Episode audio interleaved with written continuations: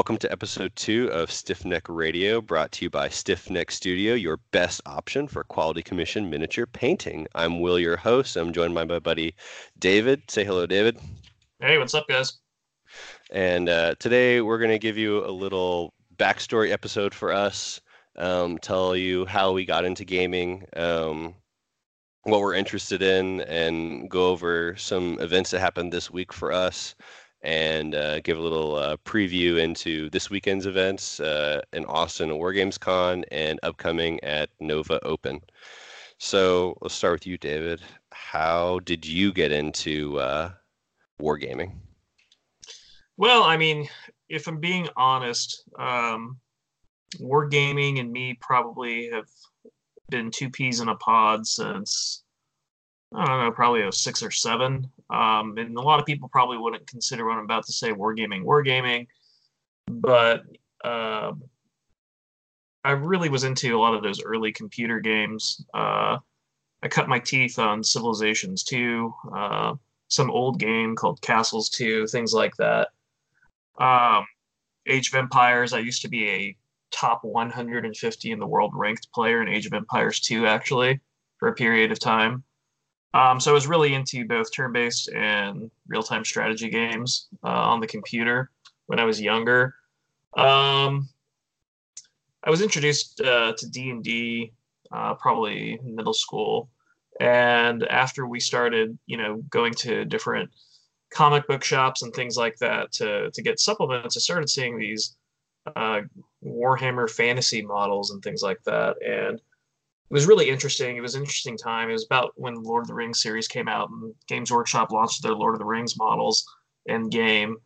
And also D&D had their D&D chainmail skirmish game, which was really great if you've never had a chance to play it. Um, you can still get some of the models for it on eBay, but they're not very common. Probably one of the best skirmish miniature games ever been made. Uh, I highly recommend it if you can get your hands on some stuff and some people to play it with. But um, I just kind of got drawn into the the Warhammer fantasy community around that time, which was really big uh, where I was growing up. But it was just a really robust Warhammer community in general. So it was probably about 60 40 in favor of 40k players, and this was back in third edition for 40k. Um, but you know, I, I, always thought elves were pretty cool. I came in at the new launch of the sixth edition High Elves, and uh, I was the uh, the asshole that was playing Dragon Prince Super Death Stars with the battle banner and running people off the table in sixth edition, and everybody whined and complained. Um, you know, for all those old fantasy players out there, they probably get what I'm talking about. 18 inch charge range, it's pretty nice. Um, so yeah, so that's what I played primarily, and I always said to myself, you know, I'm never gonna get in 40k. I don't like that game. Uh, it doesn't appeal to me. And you know how these things constantly go. One thing led to another. I find myself uh, my fourth year of uh, my doctoral program thinking, you know, those Tau, they look pretty cool.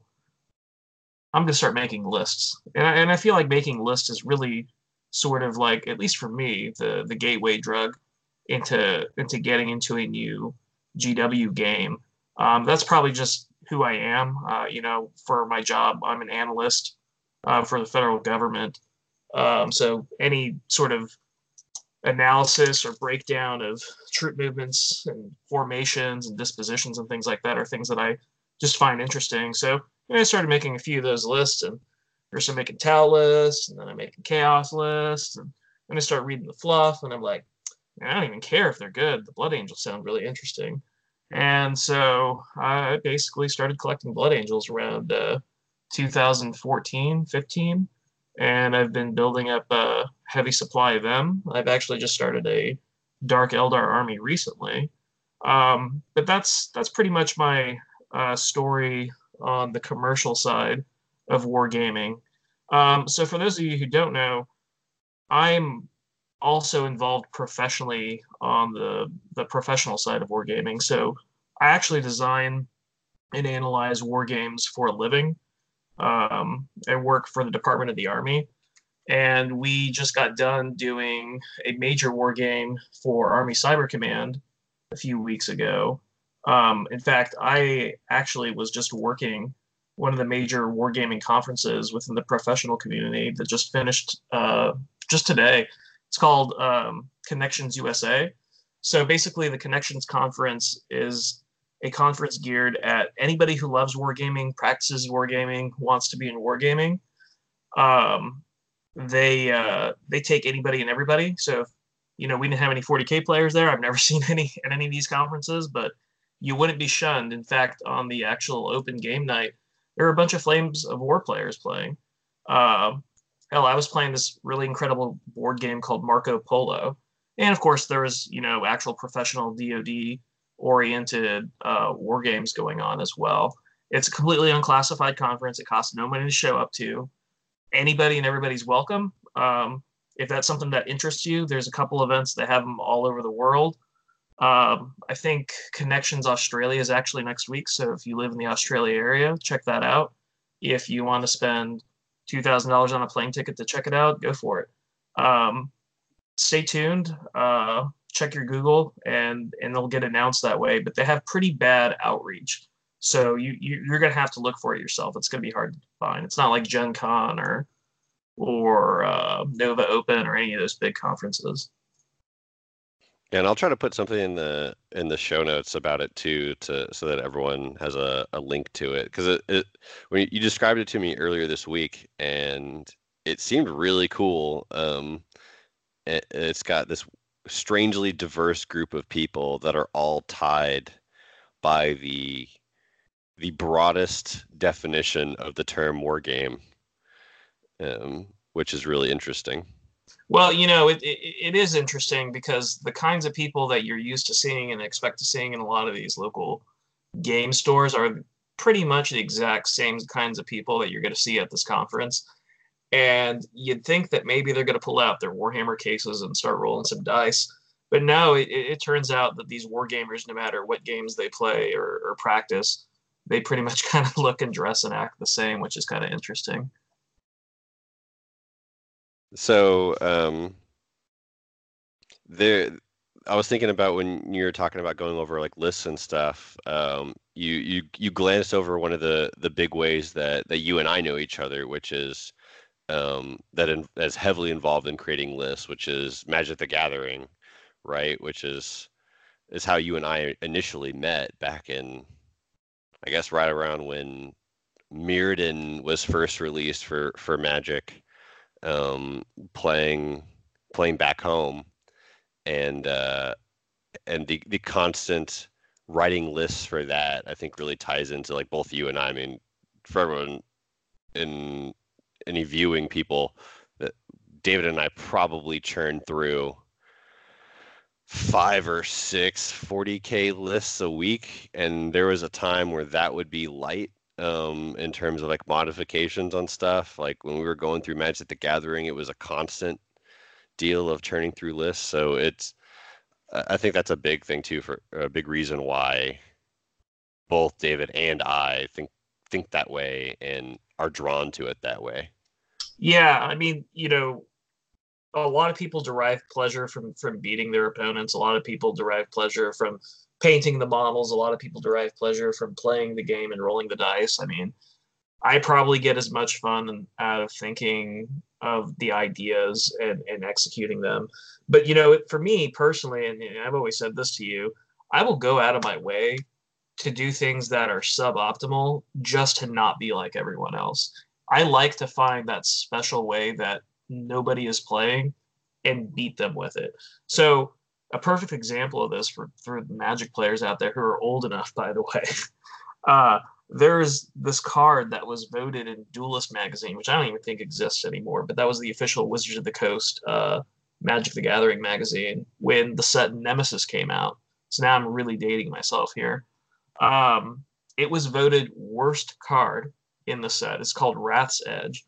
Um, I, I I'm probably not getting this right. It's all off top of my head, and I haven't seen the card in 15 years but it's one of those non-basic lands that you know it can tap to make a colorless mana. I think it comes in a play tap, so it's also really bad. But then you pay four colorless mana, you tap it, you sacrifice a land on top of all of that, and then it does one damage to a target creature or player. I mean, it's awful. Well, I said challenge accepted, and I put two of them in my deck, and I killed so many people with this stupid land. It was the best experience growing up of my life, just crushing people with the worst card of the set. that uh that is uh I think that it, one explains a lot, it, it, doesn't surprise me. I don't think you ever told me that story, Um, because you told me a lot about some of your other the ridiculous control decks um, that you had made for funsies um, back before I met you. But uh, but that yeah that that does explain a lot. I mean that that goes into probably a conversation we'll have maybe in uh, a bonus episode if we, we get to record it after this about uh, about our thoughts on on Primaris um, eliminators and blood and blood angels maybe and some of the things for that if we if we get to it but um so i guess going into two for me um go with my backstory on it so my first experience with wargaming is probably mage knight um so for everyone that that doesn't know that this existed um, if you've seen HeroClix you've seen mage knight in the commercially profitable form um, and, and sustainable form, right? Where you have where it has an IP to latch onto. Um, you know, Mage Knight was a, a pre-painted fantasy um, skirmish game that the all the stats were contained. It was actually ahead of its time. It was awesome from the standpoint of hey, it's pre-painted, which you see now all the time, done really well, and had all the stats for the creatures on the base.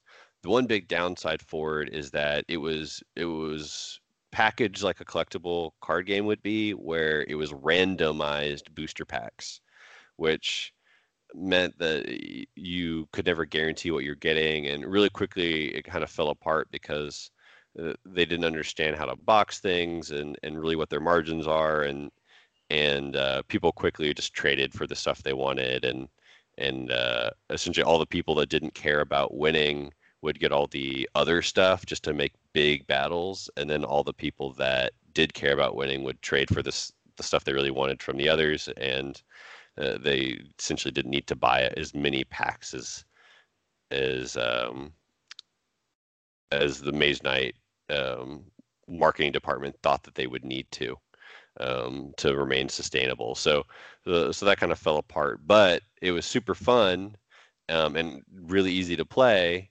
Um, you didn't have to paint, um, and it's something that that David, you and I have talked about of like anything like a version of that for 40k Warhammer Fantasy would have been great um, as just a like, hey, it's gonna be super simple. I mean, like honestly, if Blood Bowl had been that, I would have been like, let's play Blood Bowl. Like it's all the stuff on the bases. Like I just know what it's doing and it's pre-painted. This is great. Um, but um, yeah, I mean, how much, how much of a marketing win would it be for Games Workshop to sell products like they sell them now, but just include one random stupid model from another army that's not the army that you're buying for in every box, maybe not even the same damn game like eventually you're gonna think, shit, I got like eight of these models. I should try to get this army and just force you to buy more product.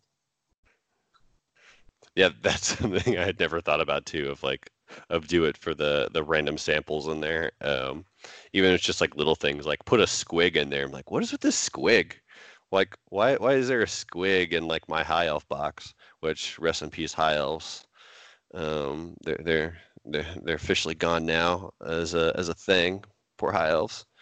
Um, but uh, but yeah, and then um, you know I started playing Magic. Um, I was pretty late to the Magic game, so I didn't play Magic until maybe like two sets before I met you, David. Right, so that's you know just before in the Magic community, um, Modern starts. Um, just a few sets before that. Um, yes, you start. Yeah, during uh, onslaught block. Yeah, yeah. So right at the end of of uh, of what is now is like the the cutoff for for modern, um, right. and then uh,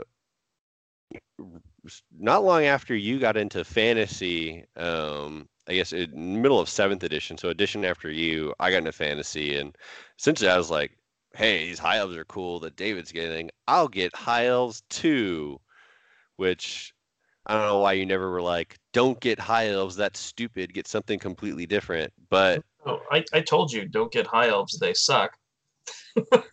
I remember very clearly saying this. I said, lizardmen, that's who you want. But um, but anyway, uh, so I got I got into high elves, and I have a bunch of high elves still sitting over here that I'm gonna be uh be repainting here soon as uh as stone high elves. But um, and then got into va- vampire counts, which are my favorite army, and I love I love the undead. Um, always play a necromancer in D and D. At some point in here, I got into D and D, and then uh, maybe I guess around the same time. I think it was. I think it was probably. It was in the like toward the end of seventh when David and I got into to 40k. Um, it was it was after it was, it was after Sigmar, Age of Sigmar happened, and I was like, I'm not rebasing my stuff. This game is not fun for me right now.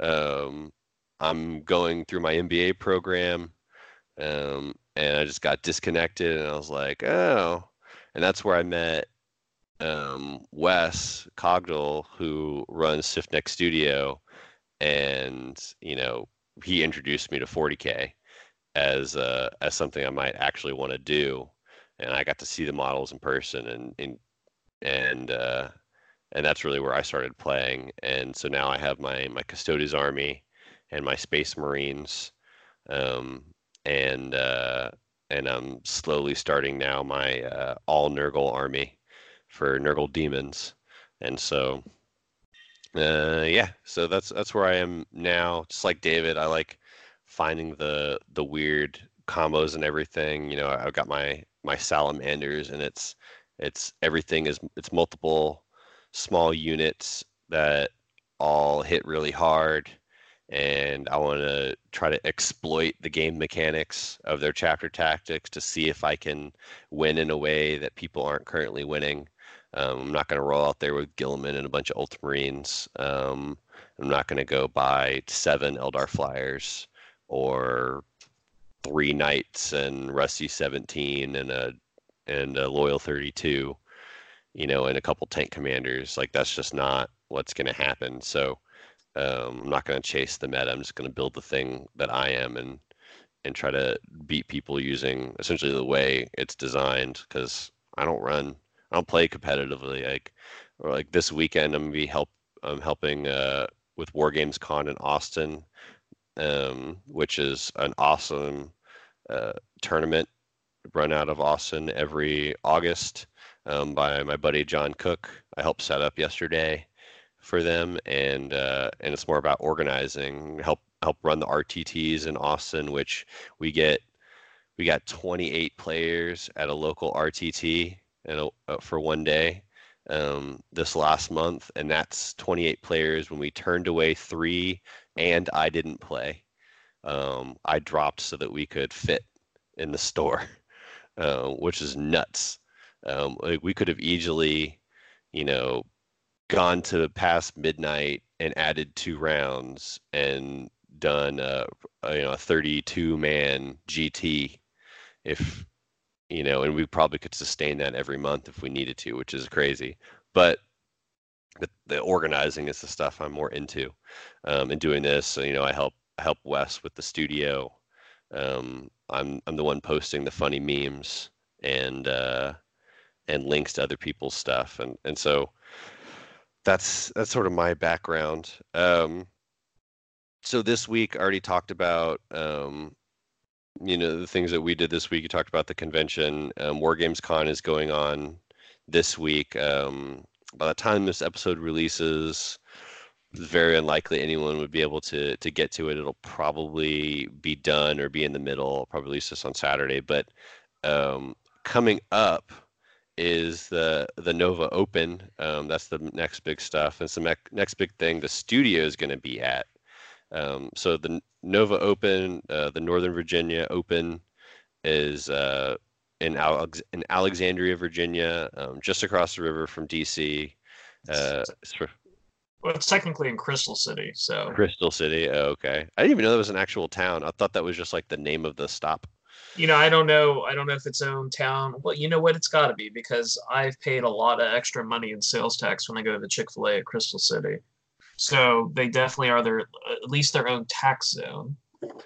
Okay, but it's uh, it's August 29th through September 1st, with unfor- which unfortunately means David can't go, even though he he lives in the area, because he'll be um, here hanging out with me for a lot of that time.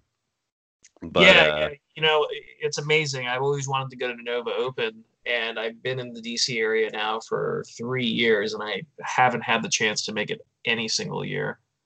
So, yeah, we got close one time. Um, I think when I, but uh, that's that's about it. There was one where I I almost came in, but then even you had something come up, and it was like, well, then I'm not coming in.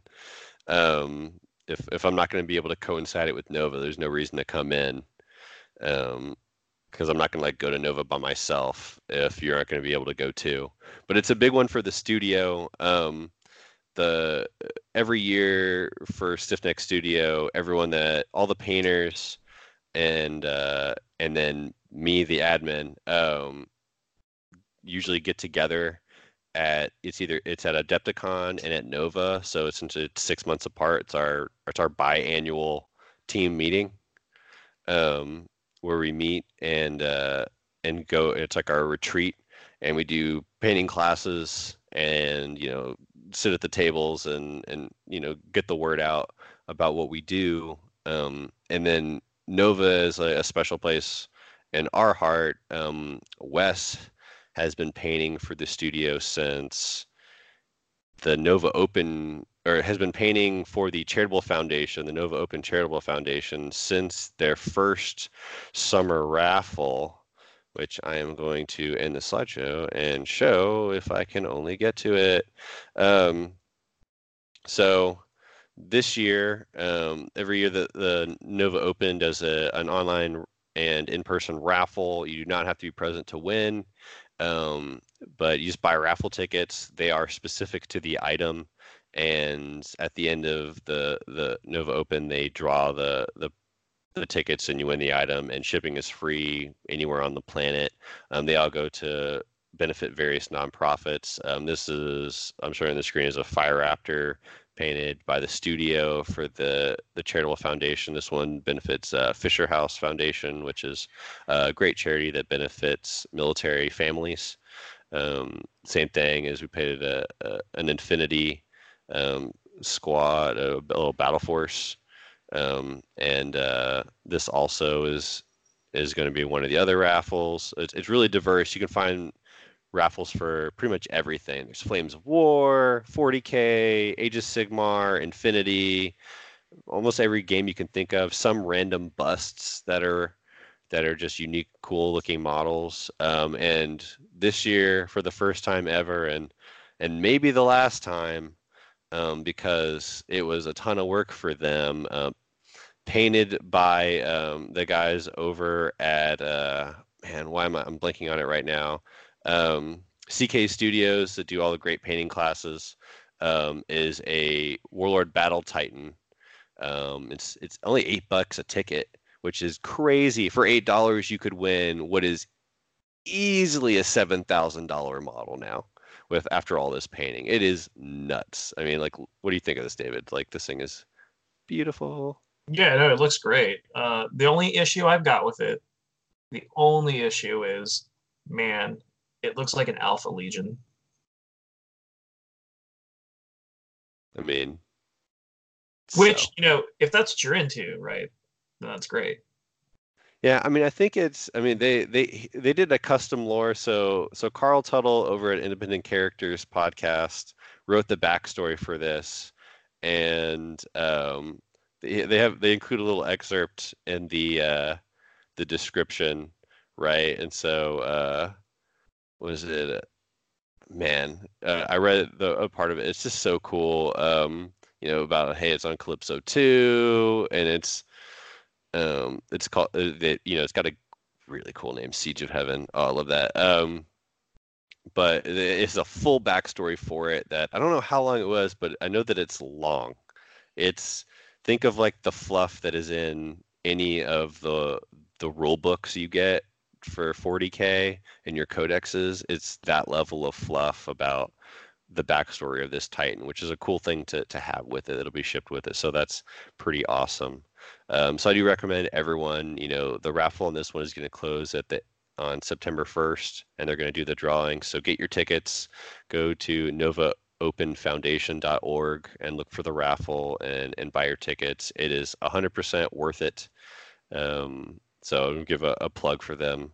And uh, also, if you're going to be at Nova Open, um, we do still have space open for the three classes that we're teaching. So um, one every day, so Friday, Saturday, and Sunday. Uh, Friday and Saturday, we're doing uh, speed painting to tabletop level, um, which uh, the guys are really good at teaching that. It's always one of the, the favorite one. And then I think the first time we're teaching this is also advanced weathering on Sunday.